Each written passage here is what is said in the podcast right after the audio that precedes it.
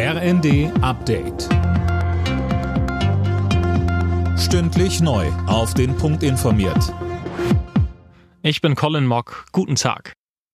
Ampel und Opposition streiten weiter über das Wachstumschancengesetz. Nach wie vor blockiert die Union die geplanten Entlastungen für Unternehmen.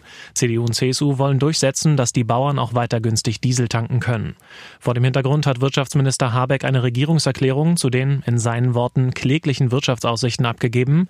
Er setzt darauf, dass sich die Lage unter anderem durch privaten Konsum verbessert. Wir sind nach 2 Jahren, wo die Menschen durch die Inflation, wo die Inflation das Einkommen aufgefressen hat, an einem Punkt angekommen, wo wieder mehr Geld im Portemonnaie übrig bleibt.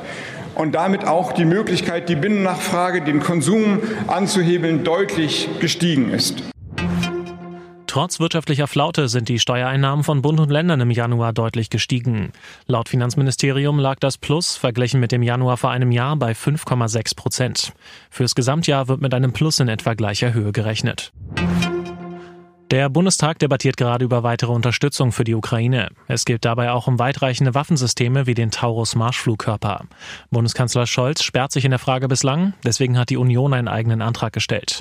CDU-Chef Merz sagte im Bundestag: Die Ukraine erhält weiterhin nicht in vollem Umfang das Material, das sie dringend benötigt, um den russischen Angriffskrieg wirksam abzuwehren. Liebe Kolleginnen und Kollegen der Koalitionsfraktionen, ich bitte Sie alle, sich heute auch unseren Antrag anzuschließen und die Bundesregierung aufzufordern, der Ukraine endlich den Marschflugkörper Taurus zu liefern.